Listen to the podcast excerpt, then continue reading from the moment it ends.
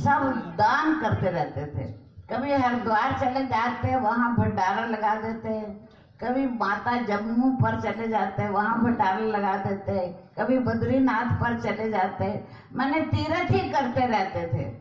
और सब जगह जाकर गरीबों को धन बांटना जो उसके माँ बाप की कमाई थी, उनका काम था। घर वापस आते थे तो घर में एक चोला भी नहीं पहना होता था। एक बुनैन के साथ और एक वो धोती के साथ घर आते थे। तो मेरी नानी कहती थी कि तुम्हें बच्चों की जरा चिंता नहीं है। तो कहते थे, बच्चे मेरे नहीं है, ये बच्चे तो भगवान के हैं, वो भगवान खुद चिंता करेगा। अब कुछ दिनों बाद तो मन में इतना वैराग आया कि घर त्याग कर हरिद्वार चले गए और किसी आश्रम में रहने लगे। अब सोचा मैं उगार वापस नहीं जाऊँगा। एक संत आए, उस समय उनके चार बच्चे थे, दो लड़कियाँ और दो लड़के।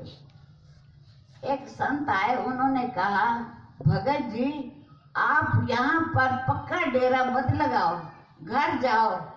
आपके घर में एक ब्रह्मचारी संत का अवतार होना है।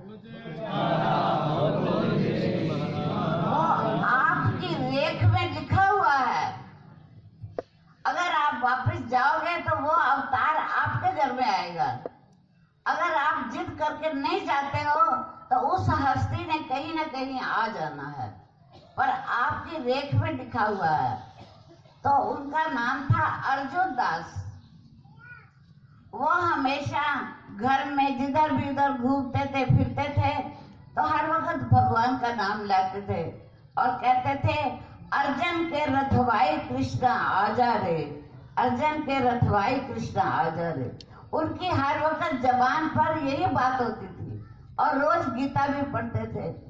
और वही अर्जन के रथवाई कृष्ण उनके घर में आ गए।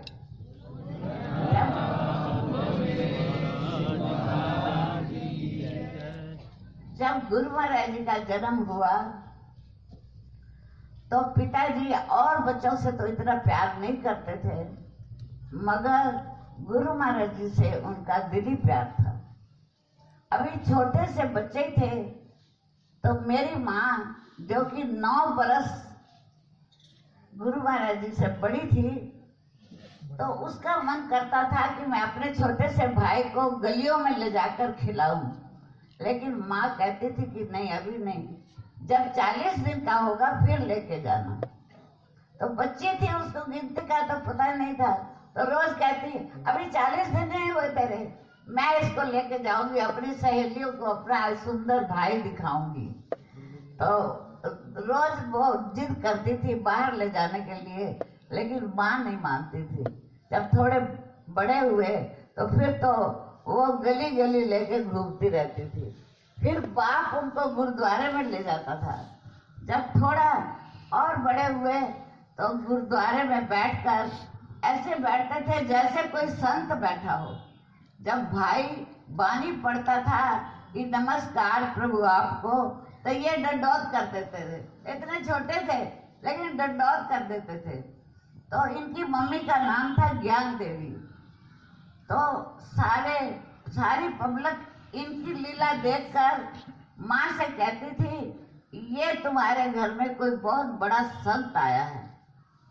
कि जिसको इतनी ज्ञान बुद्धि है कि वो महापुरुषों के एक एक वाणी को इतने ध्यान से सुनता है और फिर हर वाणी के ऊपर मत्था टेकता है। छोटे छोटे बच्चे तो बाहर खेलने चले जाते हैं, मगर ये तो गुरुद्वारे को चिपटा रहता है हरदम। तो फिर जब पिताजी गोदी पर, यहाँ पर बिठा के लाते कंधे पर तो इनकी अभी जो रीत होती है, मुंडन करने की वो अढ़ाई बरस में होनी थी। तो इनकी जटाएँ जो ऐसे ऐसे लटकती थी तो मस्ती में झूकते थे तो सभी लोग गाँव वाले यही कहते थे कि ये तुम्हारे घर में कोई अवतारी रूह आई है। और वास्तव में वो अवतारी रूह थी। अभी इनका मन प्रभु चरणों में बहुत जुड़ा हुआ था। स्कूल में पढ़ने के लिए इनको डाला गया जब तो एक मुसलमान की पाठशाला थी, जिसमें उसने बच्चों को अपने घर में रखता था और घर में पढ़ाता था, घर में खिलाता, पिलाता और सुलाता था। सारे बच्चों को ज़मीन पर सुलाता था। पर गुरु महाराज जी इतने छोटे थे, इनके लिए मंजा तैयार करता था। इनको पलंग के ऊपर सुलाता था और बहुत प्यार करता था। वो फकीर भी कोई पहुँचा हुआ, पहुँची हुई रूह थी, जो इनको पहचानती थी कि ये कोई, ये बच्चा नहीं है, ये कोई बहुत महापुरुष है। तो इनका बहुत आदर सत्कार करता था। जब आठवीं क्लास अजनाला में पढ़ी तो दसवीं क्लास पढ़ने के लिए अमृतसर खालसा कॉलेज में गए। वहाँ बड़ी मुश्किल से पिताजी ने पढ़ाया क्योंकि इनका मन अब अनंतपुर की तरफ़ बहुत ज़्यादा हो गया ये अपने गाँव से, अपने किसी दोस्त के साथ कहीं घूमने के लिए छुट्टियों में साइकिल लेकर गए। तो रावी नदी पार करी तो बद्दोमल्ली नाम का गाँव था। वहाँ एक गुरु भक्त रहता था। वो पूछता है कि तुम सब लड़के मिलकर कहाँ जा रहे हो? कहने लगे, हम किसी संत के आश्रम में जा रहे हैं। उन संत का नाम मुझे भूल गया किले वाले संत कहते थे उनके। तो कहने लगा कि तुम इतनी दूर जा रहे हो, यहाँ पास में गाँव है गंदोवाल। वहाँ दो संत रहते हैं, दयानंद जी और श्रद्धानंद जी। मैं तुम्हें उनके पास ले जाता हूँ। वो गुरु वो गुरु महाराज जी का उपदेश ही था। उसको था कि अगर इनका भाव अच्छा है, संतों से मिलना का तो फिर मैं ऐसे संतों को मिलाऊं जिनको मिलकर इनके मन को तृप्ति मिल जाए।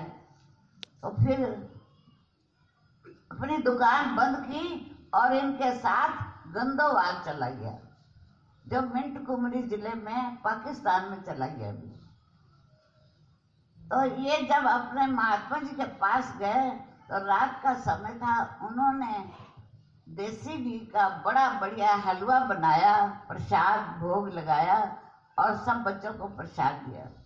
जो गुरु महाराज जी, अभी भी किसी भाई जी से कह रहे थे, शीला भाई जी का नाम है, कि हमारे रेबर ने जो हमें हलवा खिलाया था, उसका स्वाद आज भी हमारे दांतों में है। ये बहुत ही उन्होंने प्यार से इनको प्रसाद खिलाया और फिर जब सुबह हुई तो फिर सबको बिठाकर नाम दिया। सब तो नाम लेकर थोड़ी देर भजन करके इधर उधर उठ के चले गए, मगर गुरु महाराज जी तो समाधि लंबी लगाकर बैठ गए। फिर जब इनके रैबर ने इनको उठाया कि कुछ खाओ, पियो, इतनी लंबी समाधि तुमने लगा ली है। तो कहने लगे कि मेरा तो मन ही नहीं करता उठने को। मुझे तो गुरु महाराज के इतने अच्छे दर्शन हो रहे हैं। मैं कैसे उठ जाऊँ? मेरे आपने मुझे, मेरे अंदर पता नहीं कौन सी शक्ति पैदा कर दी है कि अब ये नाम छोड़ने को मेरा मन नहीं करता है। तो वहाँ पर आठ दिन रहे। फिर इनके ड्राइवर ने पूछा कि आप कहाँ से आए हो? तो इन्होंने बताया कि हम ऐसे रायपुर कला गाँव है, यहाँ से 20 कोस की दूरी पर है, रावी नदी के उस पार, वहाँ से आए तो रायपुर ने कहा कि अच्छा तुम दूर से आए हो, इसलिए हर संक्रांत को यहाँ कुटिया आया करना। जल्दी जल्दी तो नहीं आ सकोगे, क्योंकि बहुत दूर हो, और तुम पढ़ते भी हो, स्कूल भी जाते हो तो इसलिए रोज रोज तो नहीं आ सकते, महीने बाद आया करो। ये ऐसे महीने बाद जाते थे। फिर जब बैसाख की संक्रांत आई तो इनके रेवर ने कहा कि ये संक्रांत तो हम अनंतपुर जाकर मनाएँगे। गुरु महाराज जी ने सोचा कि क्या मैं अनंतपुर नहीं जा सकता? अपने मन में सोचते हैं, अगर मैं घर वालों से पूछने गया तो वो तो मुझे भेजेंगे नहीं, वो जानते ही नहीं अनंतपुर क्या चीज़ है।